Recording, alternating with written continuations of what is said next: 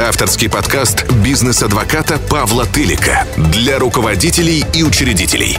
Большинство руководителей бизнесов проигрывают в спорах с государством, так как не знают правил игры, а противник скрывается за щитом неопределенности. Как сохранить бизнес и свободу? Обезопасить бизнес и себя? Как противостоять произволу чиновников? Как вас защищает закон? Какие права дает вам закон? И как эти права защищать? Об этом и многом другом вы узнаете, прослушав подкаст бизнес-адвоката Павла Тылика.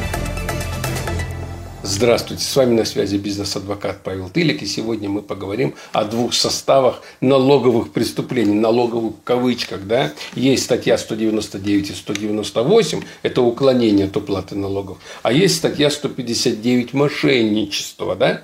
И там, и там, к примеру, э, гражданин э, совершил налоговые преступления. В рамках статьи 199 он не уплатил налоги, да, а в рамках статьи 159 он э, подал декларацию и из бюджета возместил себе налог на добавленную стоимость, допустим, заявив, что государство ему должно, у него была переплата. Так вот, зачастую э, граждане и там учредители, руководители э, предприниматели путают да, и думают, что если они совершили уголовное преступление в рамках 199 198 и израсходовали эти деньги, то они дальше совершили мошенничество. Ну, вот так почему-то они к этому относятся. И либо они не предполагают, что возместив из бюджета НДС, они Э, совершили хищение. Они думают, что это у них налоговое преступление.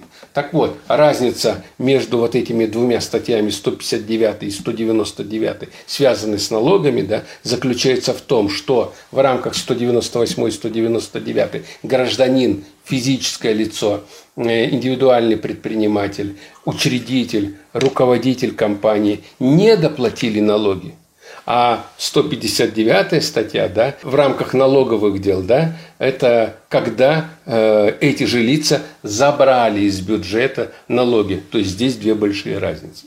И еще, так сказать, а в чем разница еще между 199 и 159, связанной с налогами? По 199 статье а, в рамках уголовного преследования мера пресечения в виде заключения под стражу не применяется, а в рамках 159 статьи а, заключение под стражу применяется. Плюс к этому, если в рамках 199 и 198, да, где уклонение от уплаты налогов, вы можете погасить налоги, штрафы, пени, и вы будете освобождены освобождены от уголовной ответственности, если вы впервые совершите это преступление.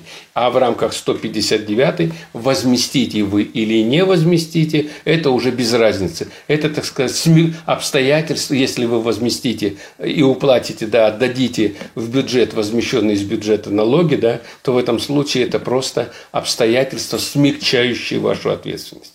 Ну и еще я хотел бы сказать, что в рамках 198 и 199 уклониться для уголовной ответственности достаточно 198 статья для индивидуальных предпринимателей и физических лиц. Это сумма 2 миллиона 700 рублей уклонились, а для э, юридических лиц 15 миллионов, свыше 15 миллионов, да, то в рамках 159 статьи достаточно уклониться на сумму 10 тысяч рублей.